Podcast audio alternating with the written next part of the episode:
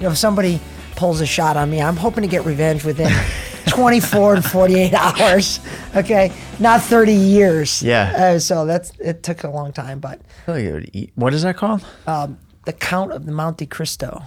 Count of Monte Cristo. Is that like a classic Yeah, book? yeah. Okay. I've heard the name, but I never knew what it was. And then, you know, it was explained to me and I started listening and then I got the audiobook. I'm like, wow, this is Okay. interesting. All right. Yeah, a lot of Worth lessons it? to be. Yeah, I think so. Okay. I mean, if you go into it with an open mind, um, I think why people like watching all those narco shows and stuff is, you know, you kind of want to be aware of how the other side is doing things, and so I think there's a lot to be learned in there, a lot of lessons. Yeah. I see a lot of people, these sales gurus now, all over the internet. and just like you play guitar, like if I came in here and said, Hey, I'm going to play guitar, you'd realize within, I don't know how long, 30 seconds if I knew what I was doing or not. Yeah. Okay. I feel like when I see somebody that, pitching that I'm the greatest sales coach, mentor ever, I feel within one minute, I'll know if they're more on the manipulation side or if they're a true um, professional, more on the persuasion side. Yeah. And there, I think there's a distinct difference between those two manipulation, persuasion I think so, for sure. a stark difference. And one of the things that I notice is it's this, um, it's called like yes momentum selling. Like, Chris, I see you got a podcast here and you put a lot of time in it. Um, do you want to get a lot of subscribers? Yes. Yeah, yeah. And so you kind of get all these little yeses along the way and kind of almost like train their brain to say yes to something bigger that's going to come later. And so they're kind of manipulating the rapport building when they use this. I think it's they're called tie downs. Like attorneys do it a lot. Mm-hmm. The problem is it doesn't preserve anybody's autonomy. Yeah. And so then it becomes instinctual. That's why people say, oh, I hate going to buy a car because I feel like I'm being attacked the second I go in there. Well, and then the buyer's remorse is always way higher. And if you like, if you're doing something with annual subscriptions and recurring, whatever it might be, the chances of them buying from you or wanting to buy from you again or having a, a good experience overall is a lot lower. Like you're at that point, you're just kind of lucking out if they have a good experience. you're getting it because they have no other choice or they, they've just like we've been to five places they all suck let's just do it you Yeah. know you're getting it out of default mm-hmm. you're and the problem with that is when you start using empathy and you get away from that type of sales manipulating you end up building better relationships which is gonna you're going to have a lot of velocity on the amount of deals because of the referral business. Because you're going to build such a strong bond with the individual they're going to go out of their way to say like tonight when i go out to dinner tonight the first thing i'm going to talk about is the new studio and how you guys had a couple guests on and you went from a thousand views to millions literally in one post. And but nobody's really talking about all the little you know ball bangers that we've been having along the way where nobody's watching. And um, I kind of lost track of what I was talking Well, about dude, here. that's it's a good. That, I I was gonna go somewhere else because I want to know because you've built this and you have this big pipeline going. But actually, one of the things I want to talk to you about too is that feeling in between where you're at now and then getting where you're building up and all that stuff to where you've built this pipeline and this velocity because that's uh it's a tough spot to be when you try to go the empathetic the actual like trusted advisor route i, I want to help people when i sell You're that guy. yeah, but but part of the challenge with that too is that it is kind of a longer game, and Yes. the longer game explanation is nice. But when you have to bring money in the door and you have to do all those things, you've got to you have to fucking move. You know, you got to like get in motion. So it there are a lot of those times of doubt or worry because that gap is so long between partnering with the right people, giving a good service, making them trust you, all these things to where they bring other people in. That's like a long term. Now you've gotten the business to the point where that velocity, it would, it's not that it would be hard for you to turn that off, but it would be almost you'd have to do more work to slow that velocity down than it would be to just say, I'm going to keep these deals coming in. I'm going to keep delivering great service. Like you've built that over time. Like, was it always like this, or how long has it taken you to get to the spot where this Okay. is? The I know what you're asking for, but it's a two part to unpack that. One, I wanted to get it fast out of the gate. You know, you hear a lot of like generations before say, you know, you're not going to make any money for two to three years. And I'm thinking, wait a second, I'm going to work two to three years of my life and we're not going to make any money. Like, I'm not a business guy at the time. I had no idea I could barely finish high school. But that didn't seem instinctually right to me. I want to work hard. I'm going to do the right thing out of whether it's 100 days in or one day in. I'm going to give it as much passion and care as it didn't matter. So why should it take so long? Well, then you start learning about the infrastructure and you know different liabilities and, and fuck ups and you know just like anything that is really great, it takes time. Um, you know, you play guitar unless you you know started early. I'm sure you put a lot of hours in. You know, guys like Tiger. I don't think anybody's born naturally gifted. I can. I really think everybody it puts the repetition in. Some people just get it in a lot sooner. Tiger Woods, you know, had his 10,000 hours in by the age of nine, you know, where some people are hitting it in their 40s and 50s. So he's just way ahead of the curve. I feel like we could have turned the velocity up on the speed if we knew more about empathy and were more empathetic. Because sometimes that go, go, go mentality actually can cause anxiety on the other side hence for them to say, you know what, I'm going to hit the pause button right now because it, even though your intentions might be good, that's not being empathetic because empathy is what the other person sees through their eyes. And so in the beginning, when we were like came down from up north and down here, and you, you know, a lot of Floridians kind of had this tendency to kind of just be laid back a little bit and not move as quick, and we're balls to the wall out of the gate. Yeah. Massachusetts people. Yeah, and by the way, balls to the walls. Um, I know we're in the old flight docks building is a air term. I think it's the throttles, you know, pushing the two balls up against the walls, balls to the walls. Is it? Yeah, I think you might have to check with your brother on that one, but I'm almost certain. I'll ask him about his balls. yeah, yeah, you do that. Um, text me. Um, but the the long game. First of all, we didn't have social media when we first started. So we were going to literally events every night. It was um, CBIA, chamber function. Every night there's an event. And you'd meet maybe 10 people. There'd be 50 there, but you meet 10 people. Now with this social media, you know, I was adding up before we got here. I did four posts today, and just on one platform, I'm adding up the amount of impressions. You know, that's a lot of eyeballs. 10,000, 15,000 eyeballs. You're seeing this, you get a million eyeballs after you post something. Well, if that's the case, why wouldn't you want to post a lot more? I had someone ask me the other day, don't you kind of feel like you might be posting too much? And I said, honestly, when I'm scrolling, me personally, and I'm just kind of consuming content, getting ideas, seeing what else is going on, checking out your podcast, I'm scrolling through literally thousands of things. So the likelihood that I remembered, oh, Chris posted twice and not four times, that's not going through my head. What's going to go through my head is something that stands out to me that seems like I might learn something. Maybe the visual's different or real crisp and or the music's right and it just captivates you. But I think accelerating the amount of connections, leading back to your earlier thing, with the social media has been a game changer. And so, if anybody is wanting to start a business, a podcast, and start making for a name for themselves, they literally need to spend every waking minute posting stuff. Because in this right now, you can't get enough people to see your content. And the algorithm's really not designed on what you're posting, I think. It's based on what they're consuming.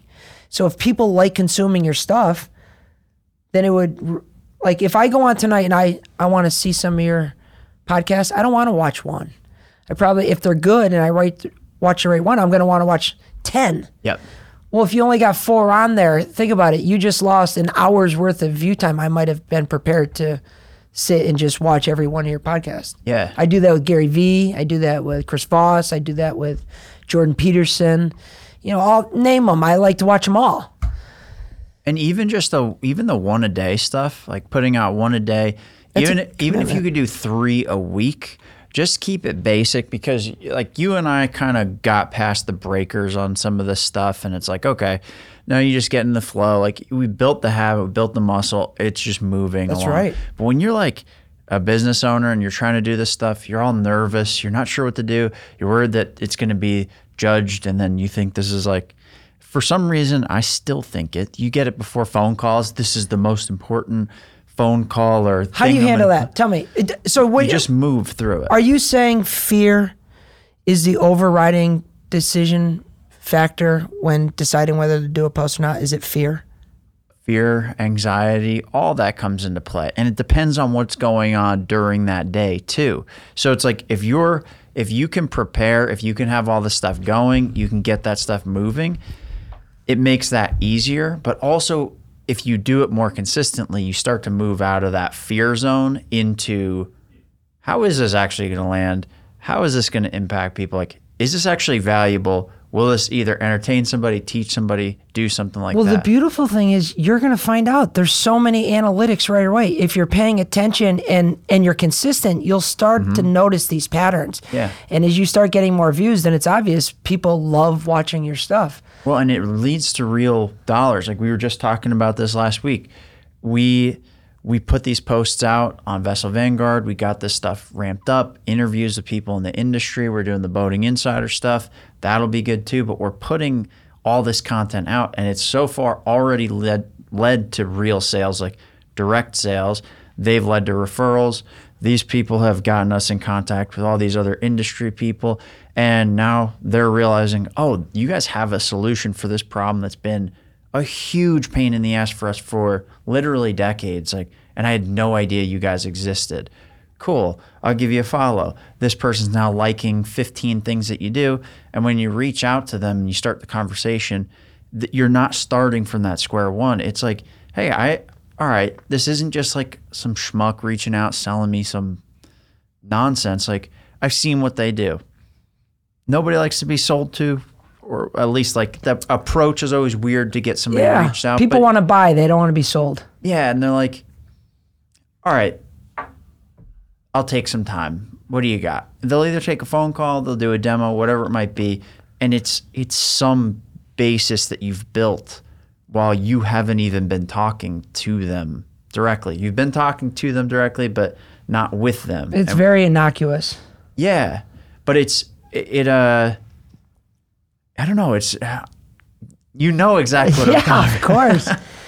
Dale Carnegie, back in the day, would say on average. Do you know Dale Carnegie? Yeah. right? Sales guru, professional trainer, one of the original ones, well before the internet, would say, you need to have if you want to engage with a new client to you know start coming in here do a podcast and commission you to chop up some content for their firm on average, Dale Carnegie would say you'd have to have five to seven interactions with this individual before you can build enough rapport, which will equal trust um, for him to be able to exchange money for goods and services. Five to seven on average. Okay. That was in the 30s. Yes, Yeah. a long time ago.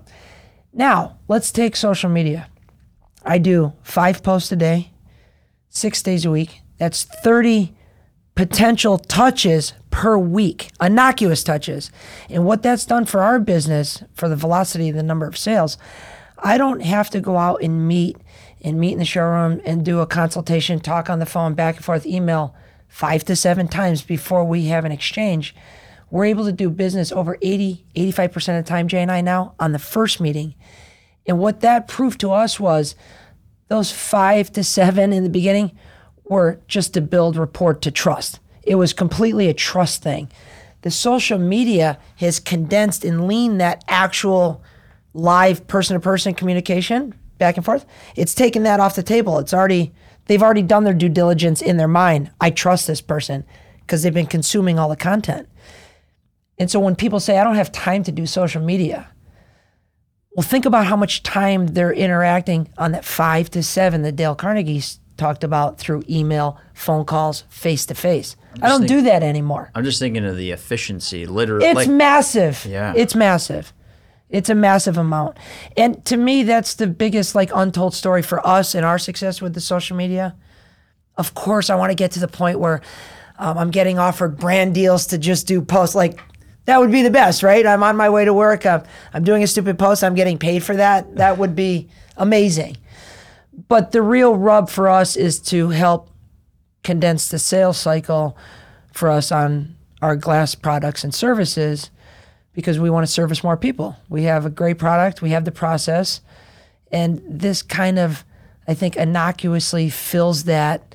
Are these people creeps? Are they going to steal my money? It takes care of all that Yeah. because that's what all those really unnecessary meetings are in the beginning. It's a waste of time for both parties. It's necessary because that's the only way they knew to feel somebody out and they're doing their due diligence. Sure. The mind's doing the due diligence. The social media kind of satisfies that and it's really it's helped. Well, and I think the frequency that you do it and the type of stuff that you put out too does satisfy that because it's you talk about you do the funny videos, Yep. you do and some of them it's just like they're literally nonsense and it's just fun. It's like a funny thing to That's do. usually when I'm sitting around doing nothing and I find one and I just repurpose it. Yeah, but that's that that's one aspect. But Yep. then you also have where you're doing these now where you're talking with Jay and you're talking about things in the glass industry or like I was just listening to the one before this of like, hey, if you got your wine cellar, where should you put it? Not in your garage and not by the pool. Like, Yeah. All these things that are basic, but it just makes somebody go like, oh, I've never thought of where. Yeah, I and it's an important thing. Wine cellar Right. in my house or something like that. So you, you start to build the trust along those lines. But See what you're saying though? You're already building those five to seven Yeah, and even if that's 30 or 40 videos because there is an impact of in person. There's there I don't Yeah. know that there's a real replacement for it. No. Zoom comes close, but still it is so maybe it's more frequent or more volume on those number of touches, but it's it's still 5 to 7, but each video is maybe 0.2, 0.2, 0.2, 0.2, 0.2. Okay, that equals one of those five in-person meetings. It's like something like that. Do you watch Gary Vee? Not really. Who who do you watch the most? Who do you like? Who's coming up in your feed? When you open your feed right now, who's popping up in there? Um, I get a lot of like Shane Gillis, the stand-up comedian, Okay. Tim Dillon, a lot of those guys. If Shane Gillis walked in here right now, would you feel comfortable enough to do a business deal with him?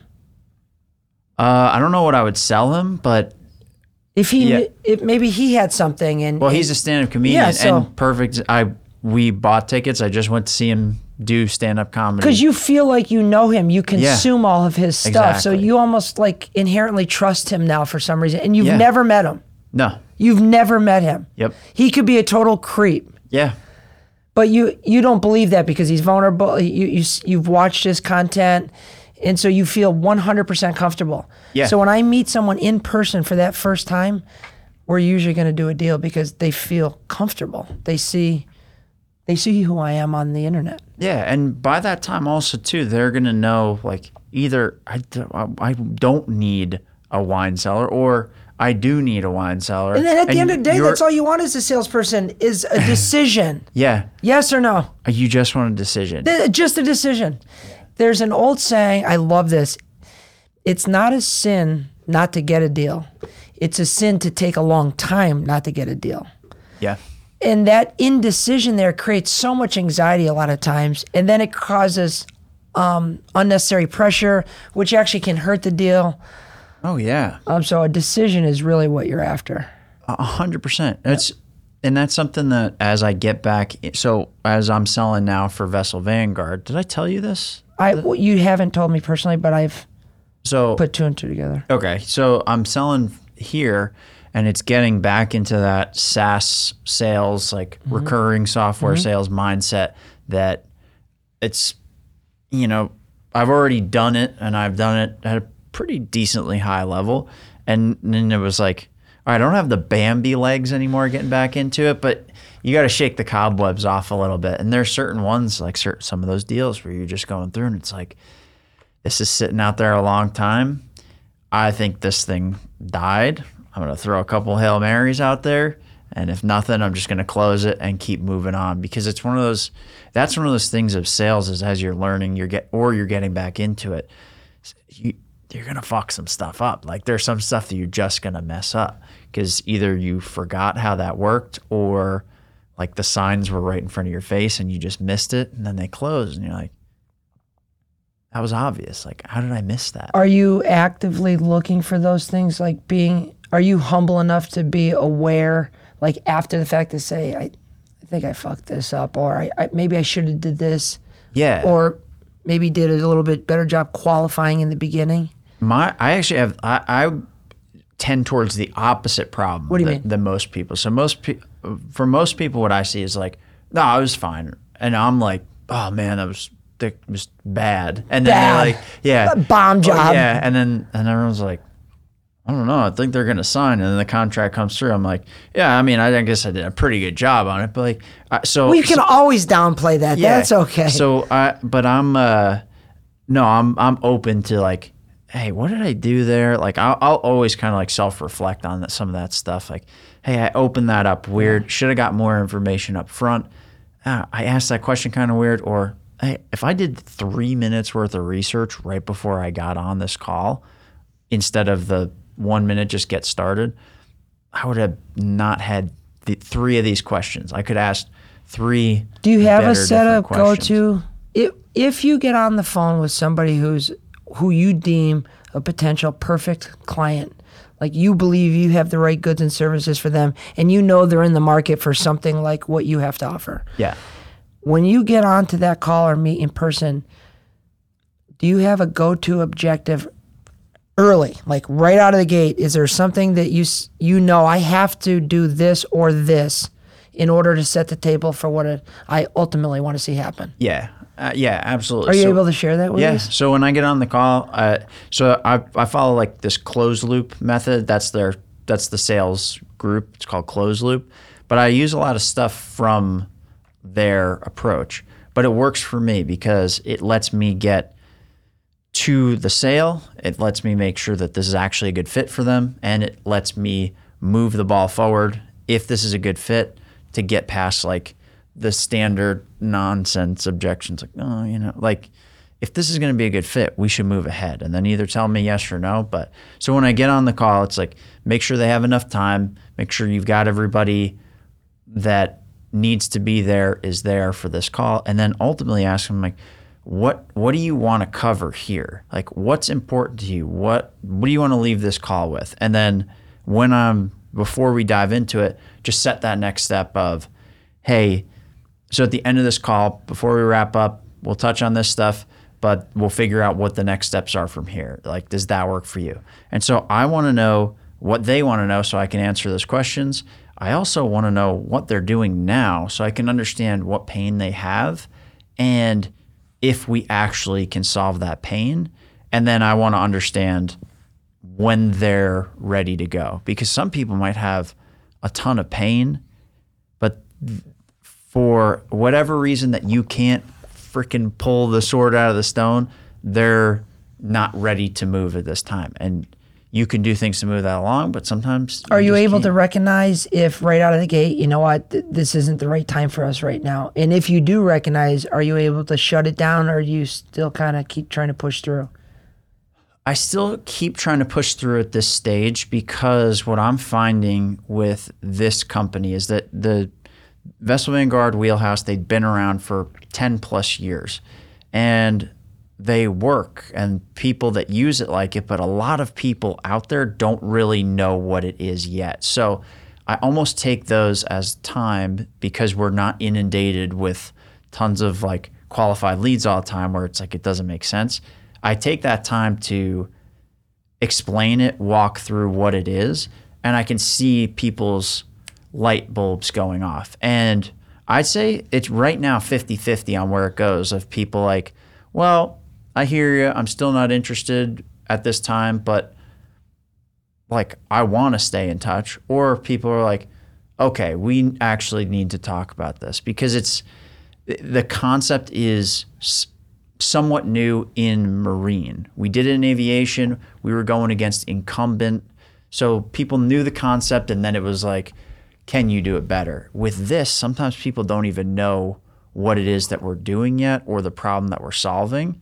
And so I'm taking that time to go through and flesh it out. Some people I'm like, hey, it doesn't sound like this is going to be a good fit right now, is it? And they're like, no. I'm like, all right. But I've only had that one time so far here. So I don't know. I I'll get to that point where I'll, I'll shut it down if it doesn't make sense. But right now, we're we're in a unique position in the market where that that doesn't really help our sales process yet. Do you know what I'm saying? So then the trap becomes I need to be focused enough to know when that change happens. Yeah, yeah, be aware. Yeah. I think being aware I think being aware right now in this current market can pay massive dividends. I was at a restaurant last night. And it's a restaurant that I frequent quite a bit. It's a very common restaurant, big chain restaurant actually. Twin And Peaks, yeah. It's not Twin Peaks. Um, where is that? um, it's Longhorns. And I go to this Longhorn because there's one particular waiter that gives service that resembles something I would receive at Ruth Chris. And it's even a little bit better sometimes because he doesn't have to be as stiff and he understands my personality, but he's extremely aware. And let me give you an example. I'm what I like to self proclaim call a hard charger. Like I'm moving, I get anxiety if I sit and nothing's happening. I I can I'll give you a third party verification. Yeah. and so if we're going to a restaurant and there's not a lot of stuff happening, I'm getting anxiety. I'm not a drinker. Like that's just dead time for me. And I'm trying not to be on the phone because I'm with the family. So this person automatically recognizes that when we got to the table. So when he gave the drink order, he said, Did you also want to put in your food order? Now, we've been here one trillion times. We know what we're getting. We only get the same thing, all of us. And so we automatically put that in. It's no, in my brain, this is somebody who cares about me. They get it. He gets it without having to say it. It's very innocuous, but he's aware. And so we go through the whole shebang. Jefferson service, halfway down on my water, another water comes. I never asked for a drink, but I was never thirsty. And then the coup de grace, the food comes and he brings the bill. To me, this guy is the server of the year. Nobody's ever done that. Yeah. Because usually you eat and then you're kind of like, oh, it's busy. Hey, when you get a chance, get the bill. It's another 10 minutes. And again, is 10 minutes the end of the world? No. But it's the difference between me having a really good night and just tampering with that anxiety while I'm waiting, which is miserable. Well, and it's that's the difference between how things work in the real world and what benefits long term versus the corporate spreadsheet of 100%. you have this time frame, okay, and then you give them their food and they're going to ask for the check, but you're going to give them a little bit of that time because that dessert Those might come rules in, and it's like are meant for most people to kind of keep civilization moving forward. But the hard chargers, the ones that are extremely aware, David Goggins has this saying. I love it. Do you watch David Goggins at all? What? Yeah, yeah, stay hard. It's actually really weird to say that to people. I said it to someone the other day. I'm like, yeah, stay hard. I'm like, get away from my Wait, children." Get away from me. Yeah. But he says, I think he read it somewhere. I don't know if it's a quote or story, but it's been said that if a hundred random guys go to war, just a hundred, we pull a hundred randoms off the street. Ten of them shouldn't even be there. They're just getting in the way. Okay. Um, see, 80 of them are going to be targets. They're like they're there because they want to be their patriarch, but they don't they don't have that extra gear to like want to kill.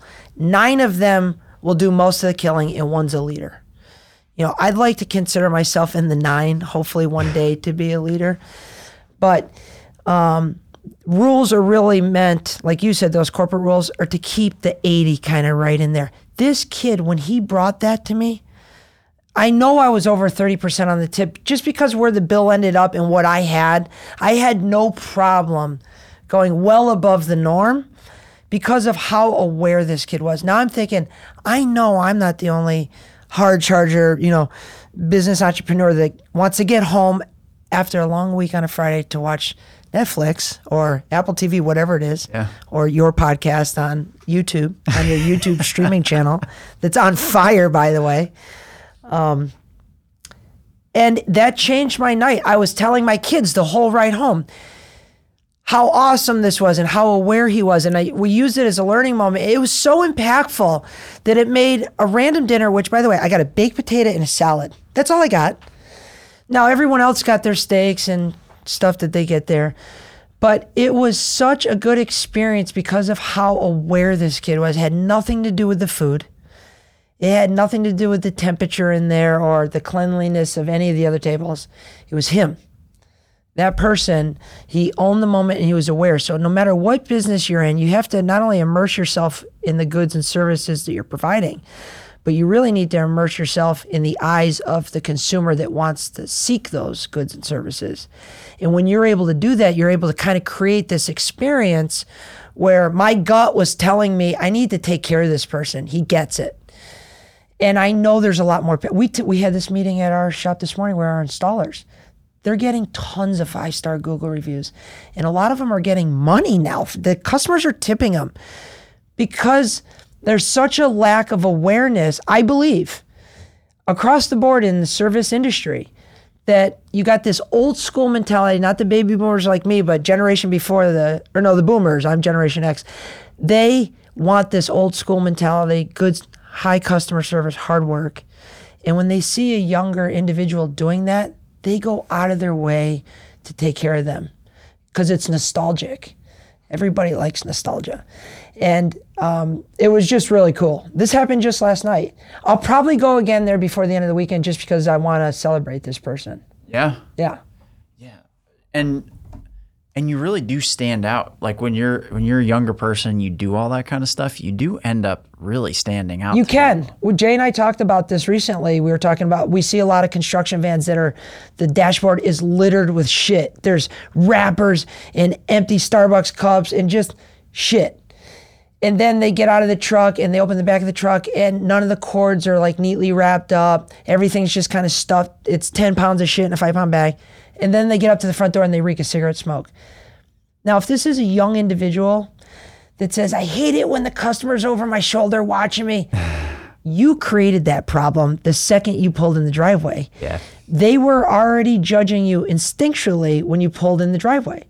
However, if you're a younger guy and you show up and all those things, the dashboard was wiped down, your extension cords were folded up clean, your shirt was tucked in, and you presented yourself with "Good morning, ma'am" or "sir," that person's gonna go, "Bathroom's down the hall on the left." You know, yell to me if you need anything. Can I bring you some coffee? You know, did you want me to take off my shoes? Oh my God, you're a sweetheart. I'm gonna tell all my friends at Bridge about you. Like it. Bridge. yeah. the soft skills are really being overlooked and they have to it should be the core of every business because you don't need a degree to have respect or you know awareness for another individual and there's just so much opportunity being missed from people that are carrying out through their job not performing this way it's like because you're going to do it anyway why not do it the best Well, so all right, so why not do it the best? Like, or I guess why do it the best? Like, what for? So, so part of part of the, what I see is there's there's a there's like a mental bridge, and I don't know if I'm able to see it because I actually fluctuate back and forth. So, whereas most people I talk to are either on that side of like I'm going to do a great job, or they're not really on that side. And I don't know. I do fluctuate, so it's I guess I can see it, but there is I don't know if it's like a sense of nihilism or like the world is pointless kind of viewpoint of when you go why not well they go like well there's a thousand reasons to so on the flip side of that i know we're talking about opportunity money everything like that but why do it I think every individual wants to have a sense of purpose or at least have the opportunity to leave a legacy. I've I've recently talked to a couple sports figures and one thing I said to them I said, "Would you rather a championship or to be in the Hall of Fame?" All of them undoubtedly said they want to be in the Hall of Fame, which means people are more concerned about leaving a legacy. So when you say why like I think this sense of regret. If you went and asked, if like if you and I started doing podcasts, which we might want to consider doing this, going to old age homes maybe like on Fridays where they all kind of congregate and we bring them up and we hear some old stories. I bet what we'll hear that's consistent with everyone is probably, and this is going to be sad, is a story of regret. I bet so many people say, God, I wish that I did this. I wish I did that. And when you start to hear that, I think you'll start looking at the world differently because it's very easy. I go through this sometimes too. It's very easy to go down that road of this nihilism, you know, Yeah. why am I even doing this? But you're also one more post away from. I just saw this yesterday. A kid on TikTok wants to be a singer, and he's in his garage. He's 17 years old. He wrote a song and he wrote the lyrics and he generated a beat through this like real cheap machine that was handed down to him. Beep, beep, beep. And overnight, this person is on a billboard charts with his song. Never in the history of the world, I believe, that you could have that type of stardom literally overnight and with that social media. And so See, when I Ty, you got to keep doing it. When I so when you say why, you should really just be saying why not because you're literally one more post away from blowing up. Like, look at you. I, I called you the day or text you the day I saw. I'm going through and I thought it was a mistake. I, I saw an M on there. I'm like, that's million. There's millions of views on his YouTube. And here we were just both in the hundreds, you know, like, oh God, I hope I get a couple hundred views. and so you're literally one post away from blowing up. You, of anybody, both of you should know what's right around the corner. And, and that will help curb that, you know, potential, like, why am I doing this? Yeah. Because you're literally one post away. Yeah, and and two, it's like um, it, the consistency piece does help with it. Oh, yeah. But also, kind of, I I've got to. There's two things like that I'm starting to realize seem to be the main foundation of keep doing it is like some sort of check in with yourself. So whether it's writing, journaling, Mm. I even have like this kind of podcast machine in my garage. Sometimes I'll just fucking sit there and talk into it while I'm sitting at the desk. I'm like, this is this isn't going. I feel like a like somebody's mom set this up. It's like you're gonna be famous. Like just talk into. it. You're gonna be on the Yes. podcast, and I just sit there. I love that. So I can get the ideas out, but also it does come back to I do have to hit real world things. So you can do that, and that's great. But if you stay detached from like real world, I say metrics for a lack of better term, but I got to go out and I got to sell X amount because I need to bring in money. There's other people here. They need salaries.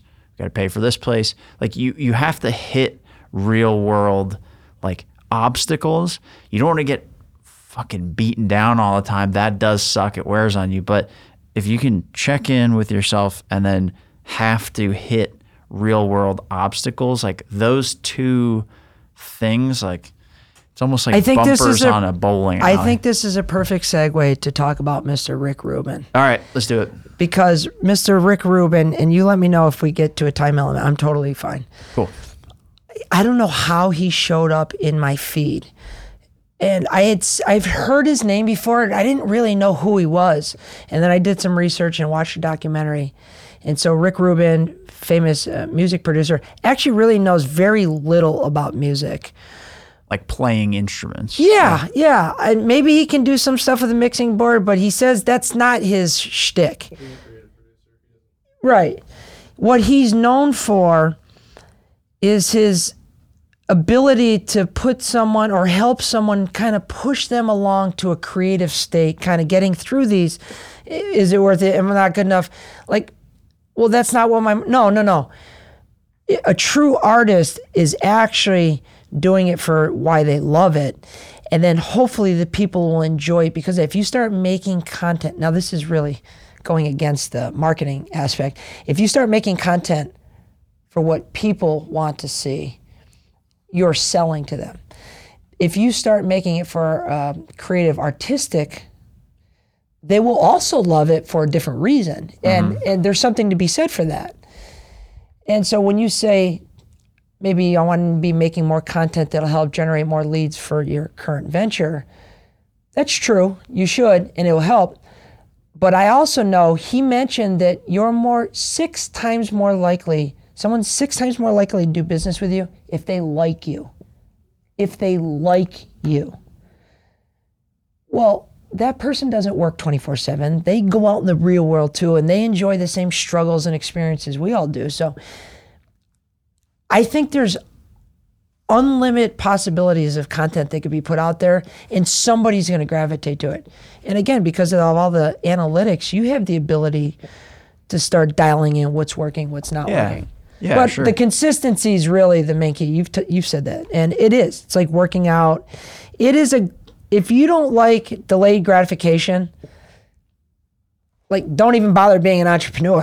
I mean, Yeah. you're up for a difficult, Yeah. difficult road. well, and doing all this stuff is delayed gratification. Oh You're my like, gosh. Oh my god, this is gonna hit. It's gonna be huge. Like six Huge. views. Yeah, Six. yeah.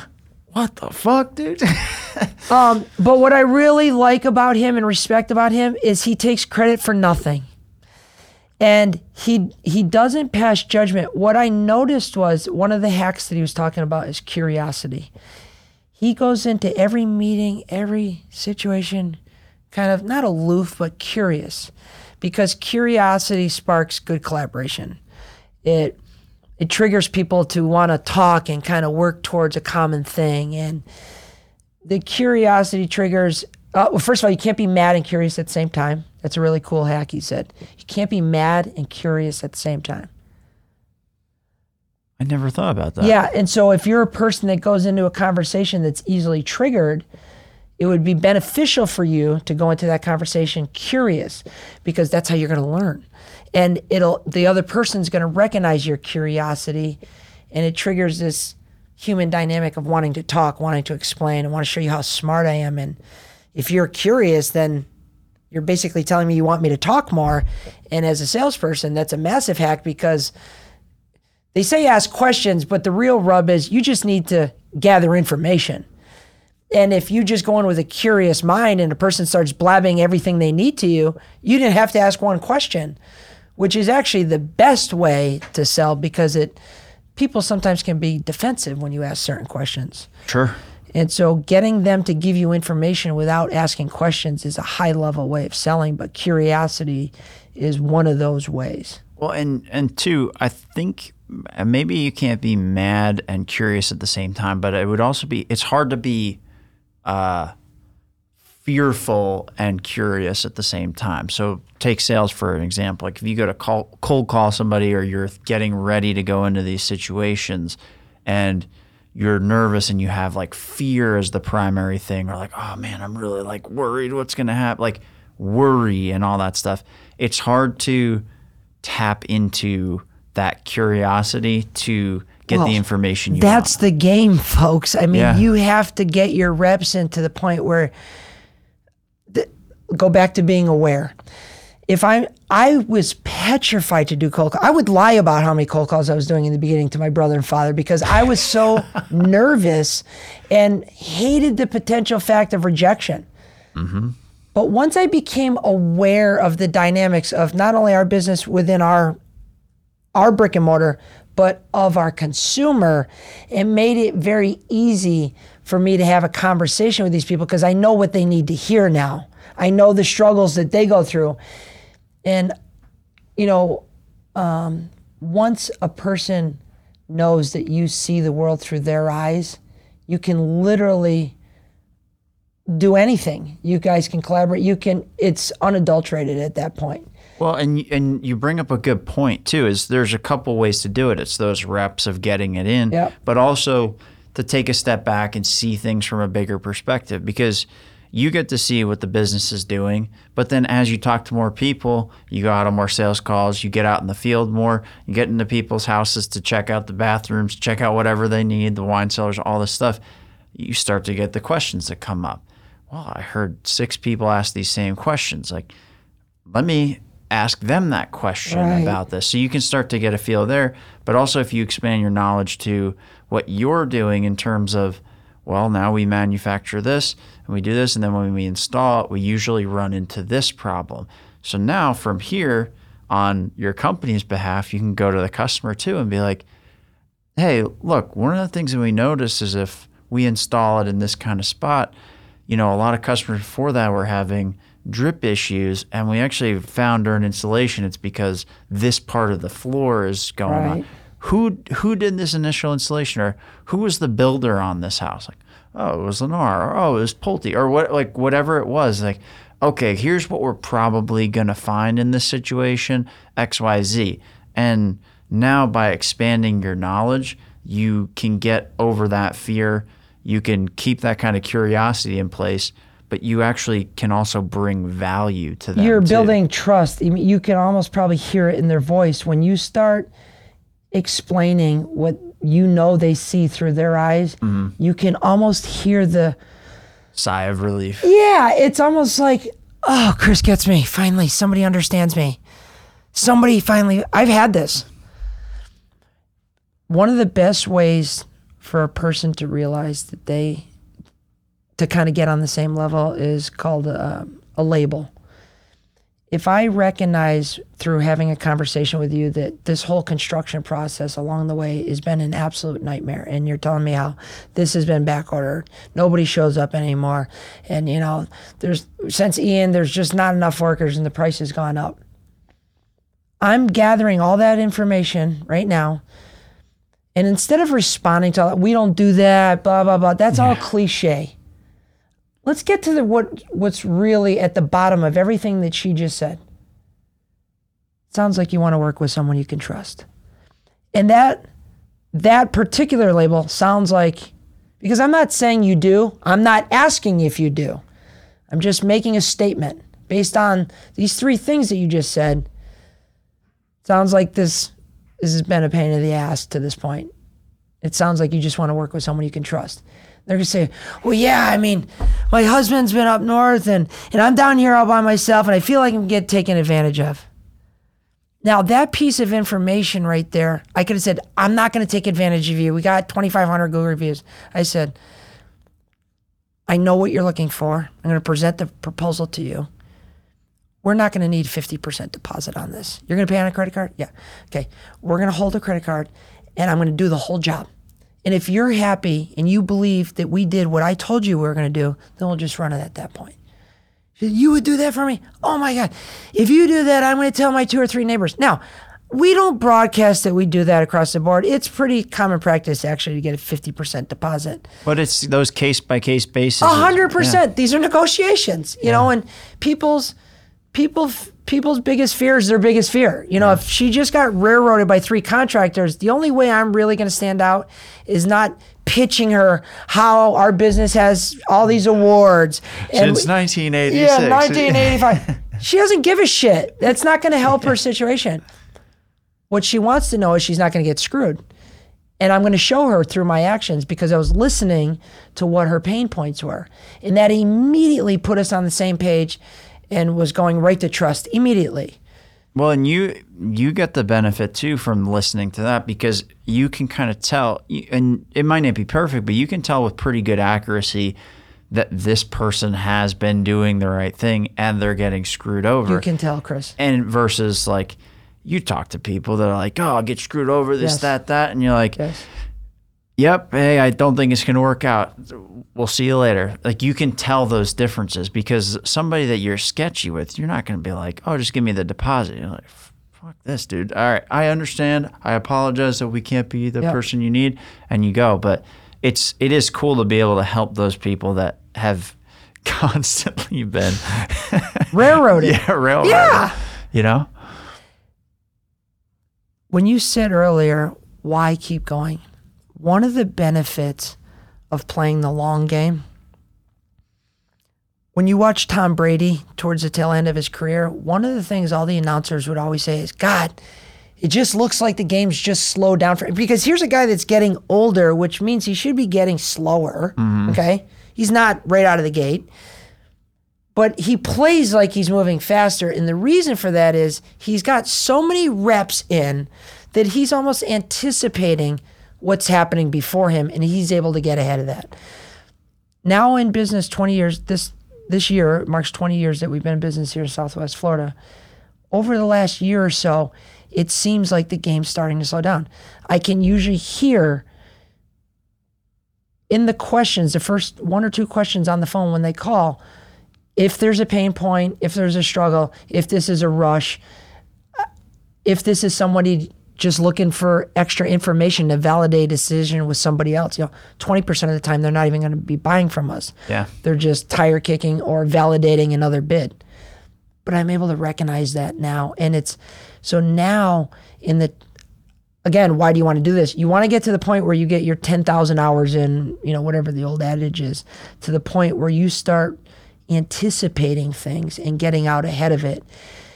And so when we were first talking earlier about people not getting back to you, we just want a decision. I'm aware of that dynamic and I want to make sure it doesn't happen. So early in a conversation, should I have the opportunity to say, um, you know, Chris, I know you and your wife walked in to look for shower door solutions. And with all the information at the fingertips now on your phone, you know, what made you pick my shower door and and should we have a solution for you? How how do you expect this to go moving forward? No matter what their answer is, I'm going to know if it's going to be a yes or if it's going to be a no. And the reason for that is I believe vision drives decision. Okay. And when I ask you, how do you expect this to go forward? If they say, well, you're the salesman, just sell me. I already Oh, know. yeah. I already know they're in the 20% camp that's probably there just to get a competitive bid. Maybe they're not ready yet. They, they have no interest in buying right now versus the 80% who have a vision. You literally, you just finished doing a remodel, you want to get rid of that frame door, or you know, your daughter's now she's taking showers and they want to get rid of the tub and make it a shower. And when you come in and I say, you know, how do you expect this? Know, how did you find us? Oh, our neighbor said, and they just did this remodel, and we're doing the same exact remodel. Matter of fact, we don't have a lot of time, but if you could pull their order, we just want to get the same one. That how question puts them in two camps immediately. It's either going to be the yes or no. And I'm going to handle each one of those accordingly. I'm not going to tell the no one, well, just get the fuck out then.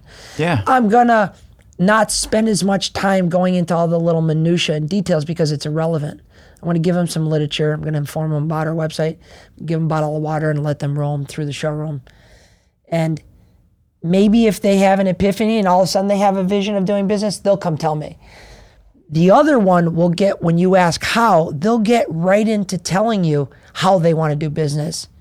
And in the beginning, I would say, well, you know, hold on, let me tell you what we're about. And I want to give them all the value adds why they should be buying, which t- actually took longer in this sales cycle because And they don't they- care. maybe some do.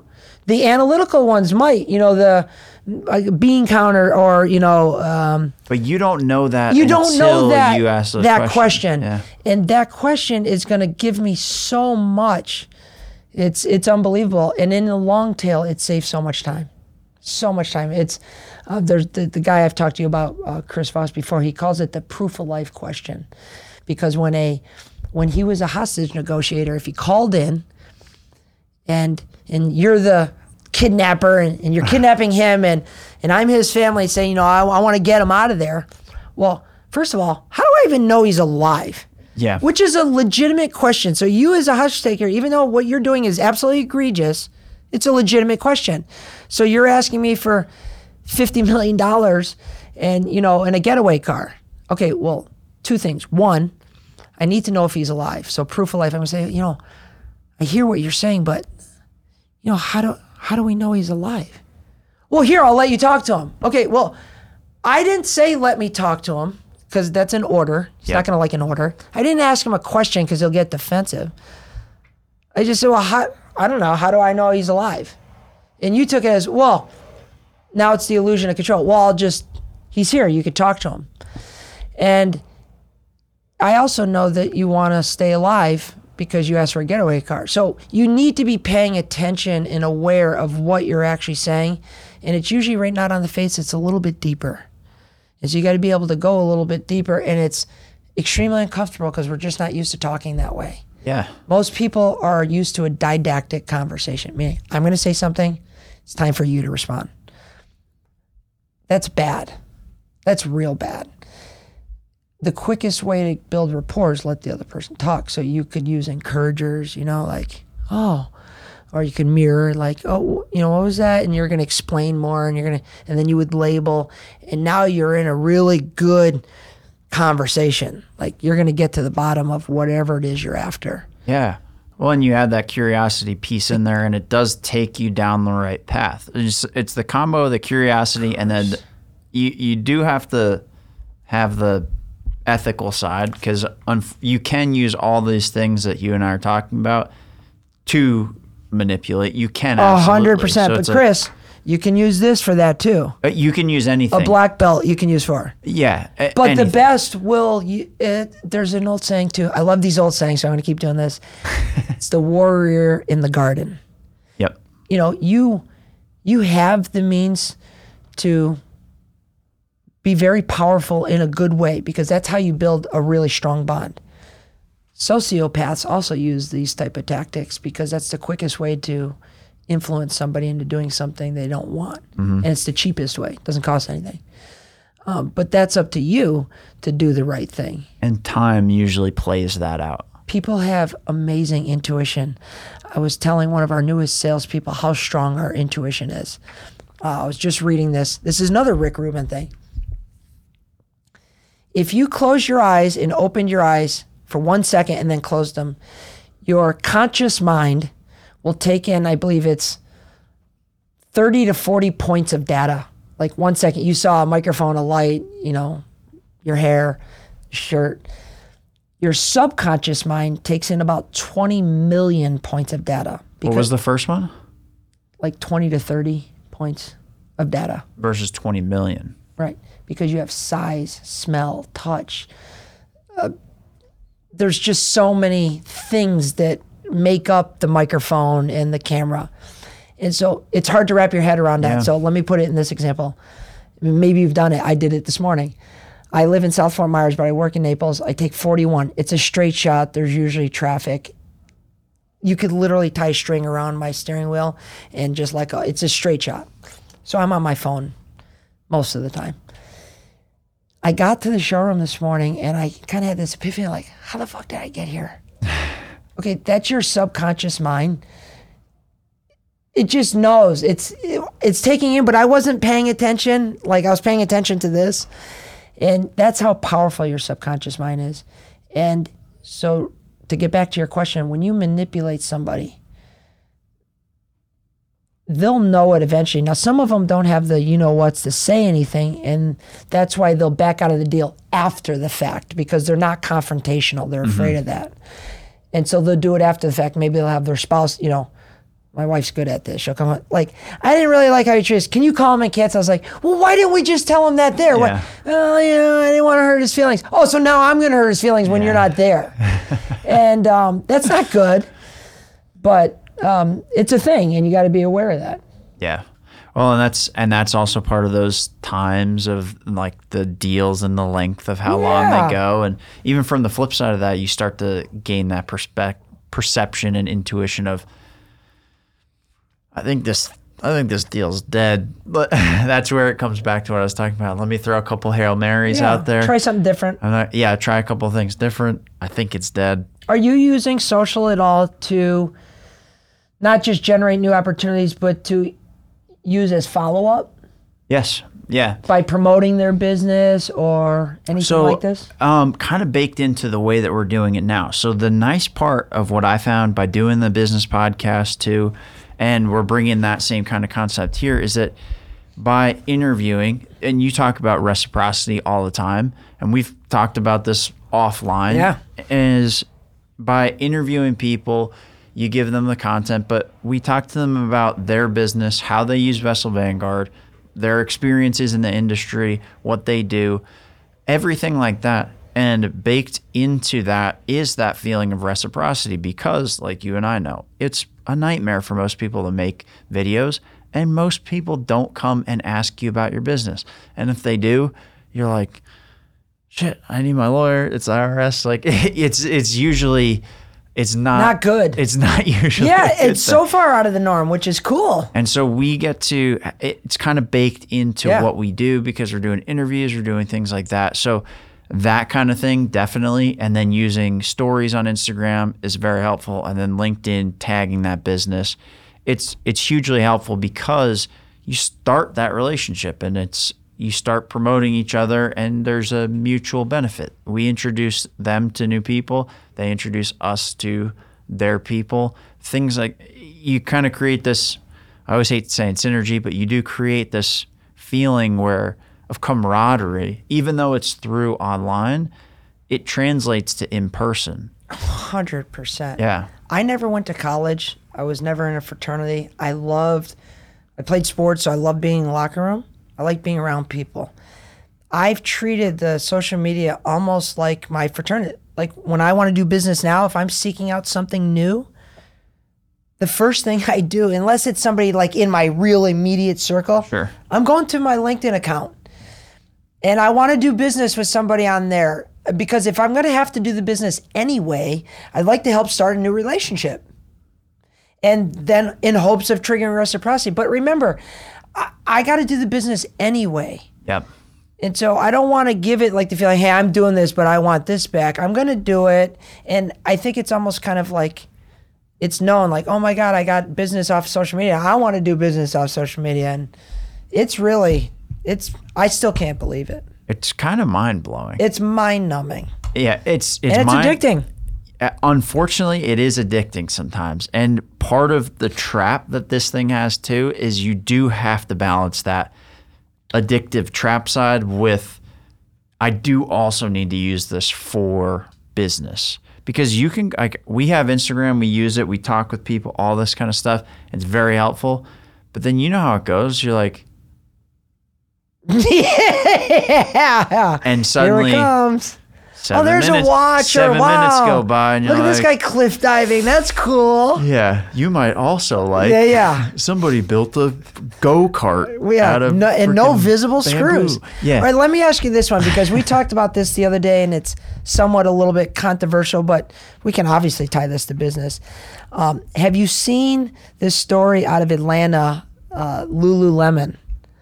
Okay, No. so Lululemon is an obvious premier retailer of uh, predominantly women's kind of stretchy pants, but they actually have men's uh, dress pants, which I wear is very comfortable. And so they have high end clothing. So they have a store in Atlanta. Three vandals run into the store and grab roughly about $7,500 worth. And by the way, that's not a lot of clothing in Lululemon, but nevertheless, it's a couple handfuls of garnets and they leave.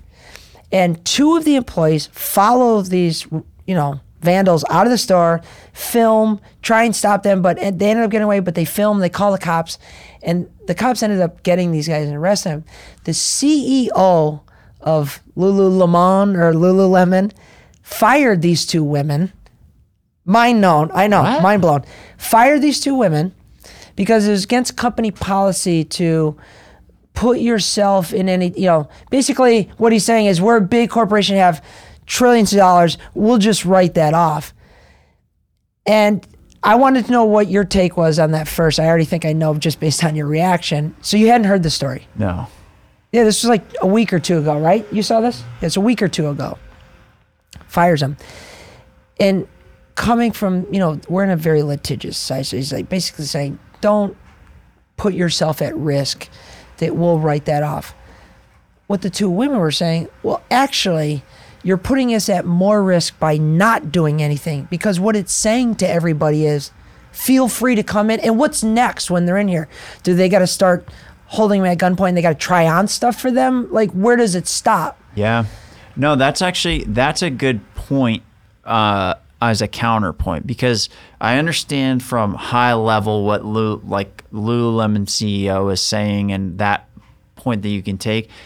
But this actually highlights a, a space where we are is you have these big companies like this. They either get bought by public companies, whatever it is. There is a disconnect from what's going on Massive. in reality because what they're talking about is reality for them. They see it. They see what the lawsuits look like from the one or two people that that happens to. An employee somewhere else in Oklahoma went and did that, and then they fell and they slipped on this ice, and then their husband told them that they need to sue, and then now this cost Lululemon six million dollars. So they're like, don't even worry about it. But from a real world perspective, that's uh, that's something that happens and then that replicates and happens again and again and again all over the place. They say and, don't feed the alligators. It's just really no different. When you start feeding that, you're you're basically saying, "Come steal our shit." Come and that's it. and that's you start to build that habit across like the real world Yeah. situation. So people have to deal with these terrible situations. And Terrible. That's, that's what you see. Like I I just uh, uh, listened to the Tim Dillon podcast. If you haven't heard it, I'll send it to you. It's the fun. It's it's kind of mind blowing how funny it is. But like he was talking about, um, I think it's Walgreens in. I think Chicago maybe was Where they got everything locked up. I think they have everything locked up. But but you look at who that really affects. It affects the people that live there. It affects the people that work there.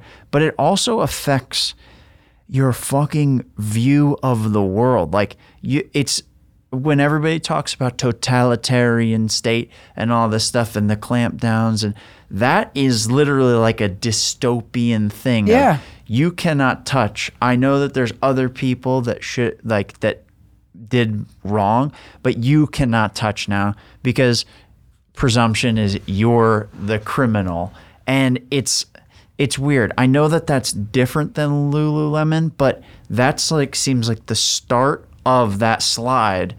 And you also can see the other end of that slide. Oh, is you nailed it. The the CEO goes from bed sheets to spreadsheets, and that's how they see the business. and then you have these real world people that are actually doing boots on the ground, doing the work, and they know what the ramifications are going to be if they don't do it. I'm going to give you a perfect example of the other side of this. There's a guy that works in our factory. Uh, he's a high position, uh, Bryce, and I recruited him to come work in our factory eight years ago. He's he's a high level position right now, minority owner in my shower door as well. But before that, he worked at a very high end country club.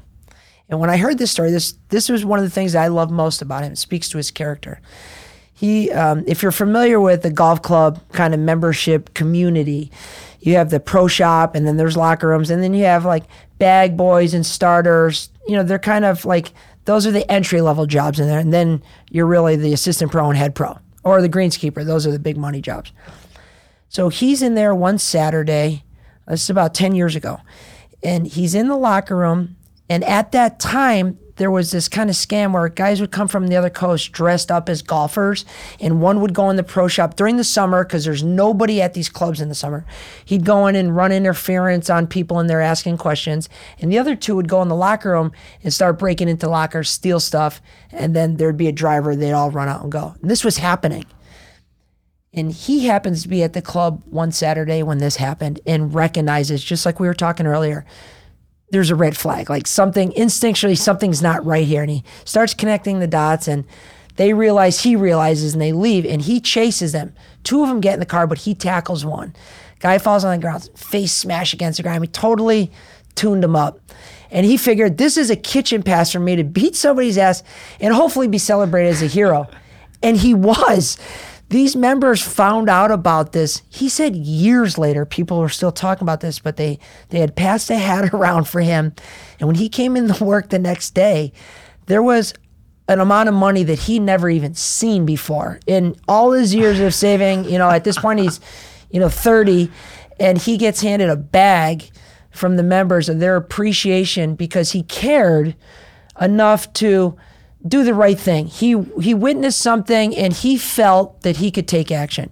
No different than I'm not saying that people should take action, but they shouldn't be punished if they're deciding to take action for the greater good of everybody else. yeah.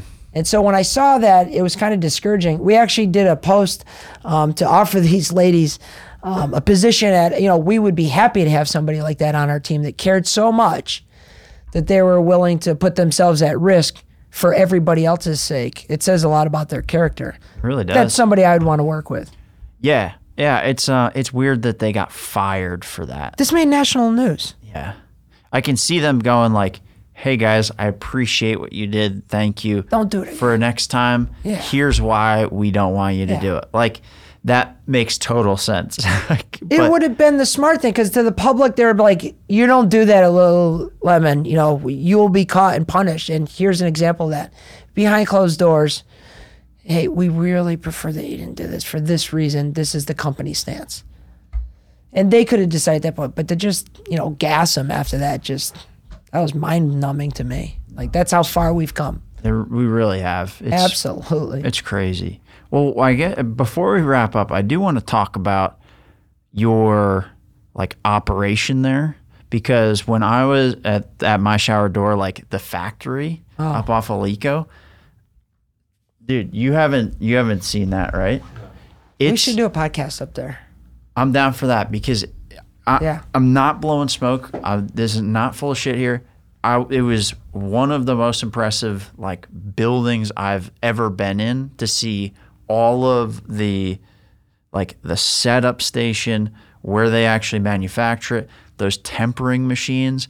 Those things are huge. Massive. They're massive. These guys are running CNC machines. Let me tell you something about the tempering machine to really put it at scale. The bigger of the so there's two tempering ovens, but the bigger one of the two consumes so much power in one 8-hour shift. It consumes more power than every business on Alico Road combined. That oven consumes more power than every other business on Alico Road combined. really? Yeah, for the amount of heat that it has to create to be able to temper this glass, you know, for a full eight hours. What? Yeah, yeah. so Holy you saw that whole wall of electrical banks. Yeah. You know, outside there's a, a terminal that comes in from FP&L. Our friends at FP&L that give us a phenomenal rate. We love FP&L. Hopefully we can get us a lower rate after this. But dude, it's really impressive, and and it's one of the things I do want to have you talk about is just the opportunities for younger people to to work there because. Yeah. uh, it's all it's all kind of two things happened in the past day. So the guy that was in here earlier lives in my neighborhood. We're working together to. He's even putting together a podcast, but he's the guy that has the clip with the millions of views. Oh. But he his focus right now is to try to get more young people, high schoolers, things like that into the trades because he's in construction. He said for every seven people that leave the construction industry, one person goes in right now. So the opportunities are huge to make really good money in not that long a period of time. And so he's talking about that. We went to a uh, marine exhaust shop, D'Angelo's Marine, yesterday in Fort Lauderdale. He gave us a walkthrough. It's it's different, but it's very similar. It's like a factory process, like you guys have, and like high temperature things, CNC machines, stuff like that. It's different, but Jobs that need to be done. jobs that need to be done. He's having the same thing. He's trying to recruit newer people. So if you can just what what can younger people, what can people that want to make a career change like how do they get into this? Like what's what do they need to do for something like this and where's where does it go for them if they want to get into that? Well, first, I would say I would tie this back into what we talked about earlier: is being aware. I'm not at an age yet where I, or in a position yet where I'm unaware of what younger people. I have two young kids. A lot of the installers, it's a young man's game. You're Kevin Heavy Glass. It's a young man's game. So, what we found was first we needed to create attention towards our industry. So we use the social media because glass and the hard work that we do and passion we take, it's sexy and it shows good on social media, which is going to bring more opportunities. But that component allows for so much more growth and branding, not only for the company, but for the individuals. And so what we started doing was, you know, when we're onboarding somebody, if they're interested, you know, what are your dreams and aspirations? Do you want to learn a trade? Because we're we'd love to teach you a trade, and we have plenty of work for that. But alongside that, maybe you don't want to do that forever. While you're doing that, let's document your journey through social media on your own channels. We're going to do this together. I'll help them. and and help create a modern day resume for yourself through social media because that's what they like. They like social media. Yeah. They're all on it. And if you can get attention and showcase the work that you're doing, it's going to do a couple things. One, it's going to bring more attention to the industry because you know, people hang around people they like, you know, steal hard and steal. So if their friends see him working hard and being rewarded with his teammates and maybe even start getting paid off social media, they're going to want to do it. And so we have to change how we look at each individual industry. So the first thing we did was start highlighting all that stuff on social media. Then through a bunch of exit interviews over the last decade or two, we've noticed, you know, training. Not nearly enough time is spent on training and almost mentoring. And I don't mean okay, once a quarter we're meeting on the third Friday, once a quarter we're going to go over standard procedure. No, no, like like literally sitting down and spending a half a day talking to somebody, real life, ex- helping them out, being empathetic. Uh, so we put four weeks into training right out of the gate. Two weeks on product knowledge and nomenclature, another two weeks emotional intelligence, and you know what their opportunities could be if they utilize these soft skills and we'll kind of lay out a plan because a lot of younger people want things so fast. Just like you said, I want to get going. It's just not moving fast. I'm pouring money into this, and I have this fear of when's it going to happen? Should I be even doing this? And so, if you have that, so doesn't this 20 year old kid that's coming out of college that he's like, well, why am I going to get into construction? I'm going to sit in a trailer for the next three years and just, you know, hate my life. No, we're going to lay out a plan of if you do this, this, and this, you can expect this to happen at the end of this year. And then what we'd like to see happen is if you follow these steps, you can get to here. And so instead of creating a their first onboarding plan, we're creating a plan for the first three, five years Okay. and it kind of takes that anxiety off the table. Wow. So you're saying I can have this, this is what I have to do? Done. I want to do that. And along the way some some some really enjoy it and they can push it faster. Some are like, "You know what? This really isn't for me. I'd like to kind of move into a different role." And we're really about constantly checking in with people on that because as they get older, things change. Oh, Yeah. now you're married, now you have a kid, your your wants and desires change. And if you're not asking them how they're doing and, and uh, are you ready for something else? Do you want to be pushed more? If you're not having those like real life type of conversations, you're going to have a lot of turnover. And with turnover is lost profit. And you know, if I was to get a job today, like if we closed down everything and I was going out, the first thing I would do if you were hiring is I want to know what your turnover rate is. And if you don't know, I know I probably shouldn't even be doing business with anyway, because if you don't know what your turnover is, you probably don't know what your profit margins are. And how the hell are you going to give me a five year plan to make a lot of money when you can't even answer two basic business questions? Yep. And so when you start being aware of those things, then you can take that worry off the table for new opportunities. You can start marketing that way. And now you're starting to market to something that interests them because, like, oh, wow, I can see I can get ahead. They're very progressive and using social. It wasn't even like 10 years ago where there was like blockers in a lot of businesses to prevent people from going on social media while Yeah. they were at work. Yeah. And that's how far we've changed now, where the social media has become the oxygen of most businesses. Mm-hmm. My architectural glass has not done any advertising other than social media. And we've been in business five years. So it's it is the lifeline of our business.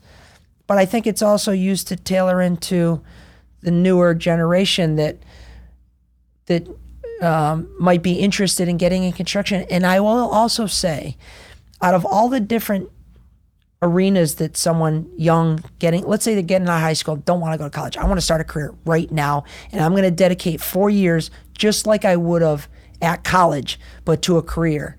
What should be? I, you should be something with your hands. And the reason for that is the same reason you brought up. There's less and less people doing it, which means that's a more expensive commodity.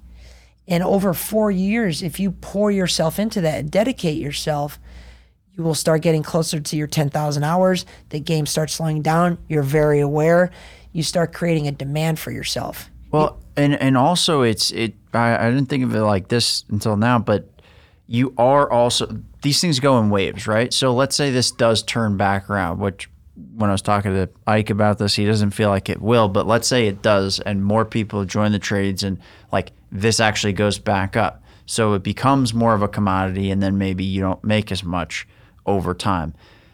You're getting in at the point right now, we're either on the downslope of availability or we're at the trough. So either way, if you get in now and you start working at it, by the time you get past the breakers of the entry level stuff of this and you learn it and you know it, if that curve does come back up and it's worth less technically or whatever, you're already in the expertise zone Of where you're less affected by availability of people. Cream will like always that. rise to the top. Yeah. It's not even a question. But you're also you're you're kind of getting in the wave at the right point to where you your downsides are kind of limited if you think about especially it. Especially here in Southwest Florida. The rest of the country could go into a recession and we'd feel it, but we're not going to feel it as much as Detroit Mm-hmm. or you know some suburb outside of New York City, Chicago Chicago. Yeah, yeah. th- this is where more and more people are migrating down this way, and fewer and fewer people are getting in the trades, which just automatically makes what we do more valuable. And especially for a younger individual, if they could commit themselves to that four years, like right out of high school, if they weren't ready for college, because you can party at home. You don't have to go pay somewhere to go party. You can party at home. and that's what I did. And I'd go, you know, hang out at my friends' dorms over the weekend. And I didn't have that burden of all that debt, but I was getting my reps in a lot earlier. And I um I think any young individual that's unsure, if they can be patient and get into anything, uh, video content creation, you know, there's a huge demand for that. Um, working with your hands, anything where you physically have to take in data and build, and you're building with, there's just massive opportunities, especially if you take it serious. Especially, and we see it. We got a ton of guys, ton of guys that have bought into what we're doing, and they're climbing the ranks faster than they thought. And we're seeing people climb the ranks faster than it's ever happened in the history of our business. And it just goes to show there's so much demand, not enough supply to fill that demand. So the ones that are good at it are going to get paid because we don't want to lose them. That's how the free market works. Yeah, and you're going to get moved into positions of management and leadership and things like that. Absolutely. Especially for how about these people that say, "Oh my God, you just love firing people." No, no true entrepreneur ever wants to get rid of somebody that's making them money. The only reason they'd fire you is you're a cancer. Yeah.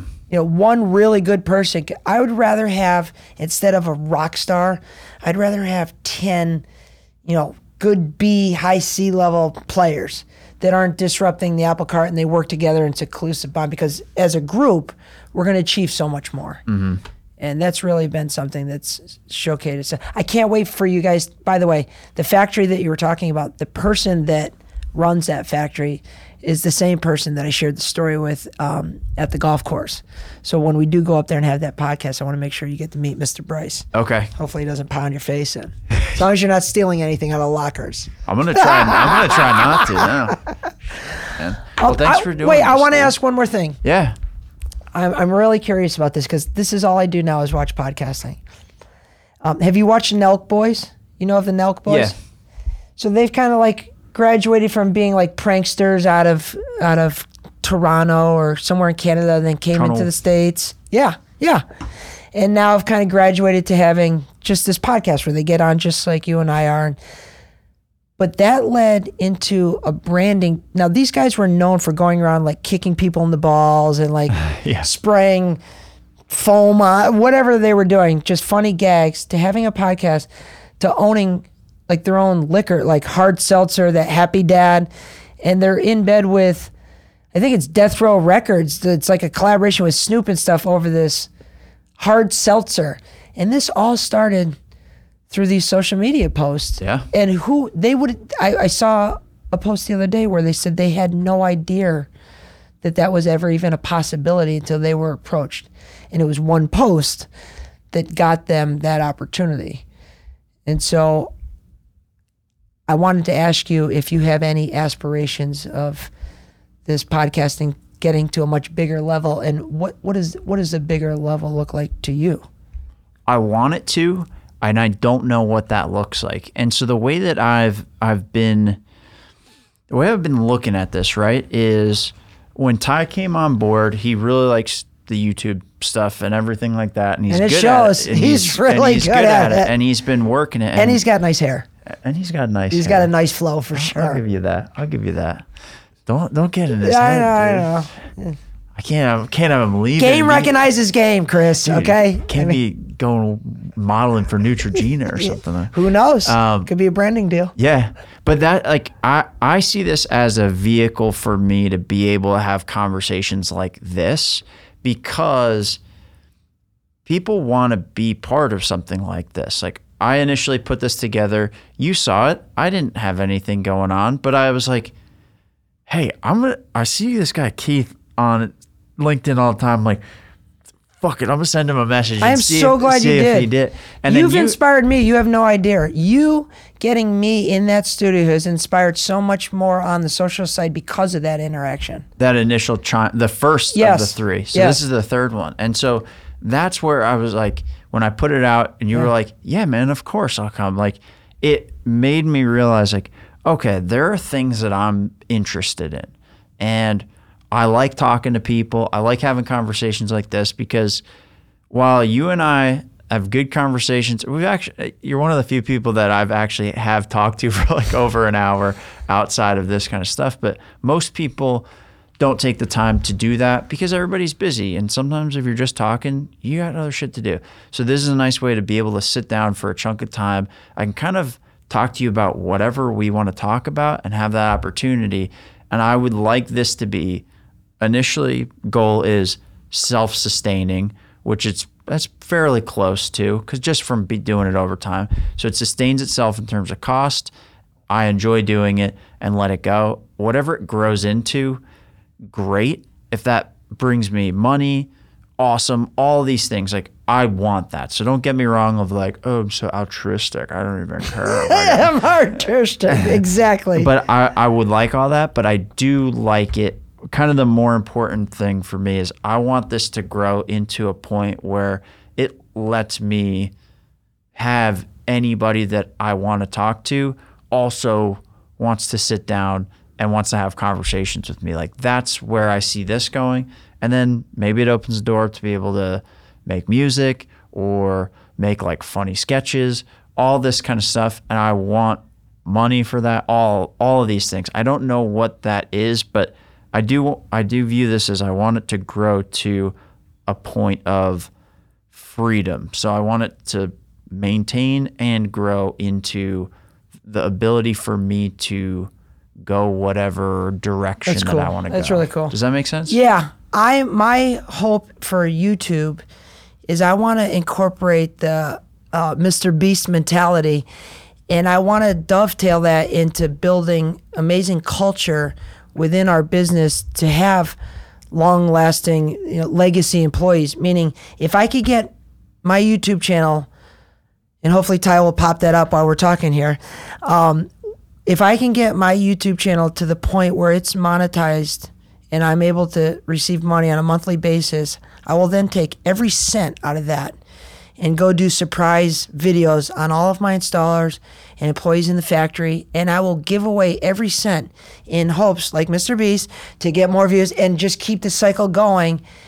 And they'll kind of arbitrarily be the benefactor of all their hard work and they don't even know it because I've offered a lot of them to get on and it's tough. People are afraid, it's fearful. Yeah.